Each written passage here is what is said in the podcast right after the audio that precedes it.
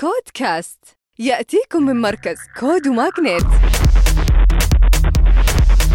مع طارق الجاسر. وحياكم الله في نشرتنا الأسبوعية. يونيفونيك السعودية تكمل استحواذها على شركة حلول الذكاء الاصطناعي للمحادثات سيستك توفر سيستك أتمتة المحادثات وحلول أتمتة المحادثات بالاعتماد على الذكاء الاصطناعي وتعمل مع أكثر من 200 شركة في 16 دولة.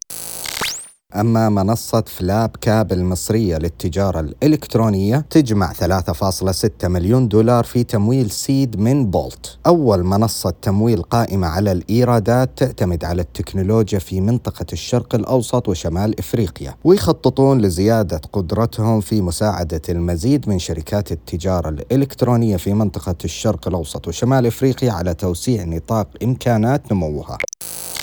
أما شركة رو بوست المصرية المتخصصة في مجال حلول إدارة التسليم الآلي المدعوم بالذكاء الاصطناعي أغلقت جولة تمويلية سيد مكونة من ستة أرقام بقيادة فالك ستارت أبس وأي يو سي أنجلز وتمنح شركات البيع بالتجزئة والتجارة الإلكترونية والمطابخ السحابية ومزودي التوصيل التحكم في عمليات التسليم الخاصة بهم من خلال جعلها أبسط.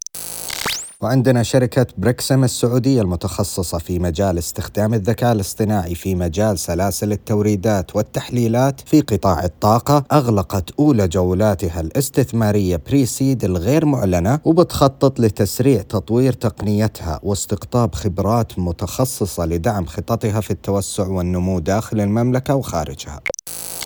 وأخيرا منصة تيلدا المصرية للتقنية المالية جمعت 20 مليون دولار في تمويل سيد بدعم من جلوبال فاوندرز كابيتال وسكويا كابيتال وهو تطبيق دفع بيخدم المستخدمين اللي ما عندهم حسابات بنكية واللي يمكنهم من إرسال الأموال وإنفاقها وتوفيرها دون الحاجة إلى حساب مصرفي. ختاما تذكروا أن الابتكار هو أصل الريادة. كودكاست.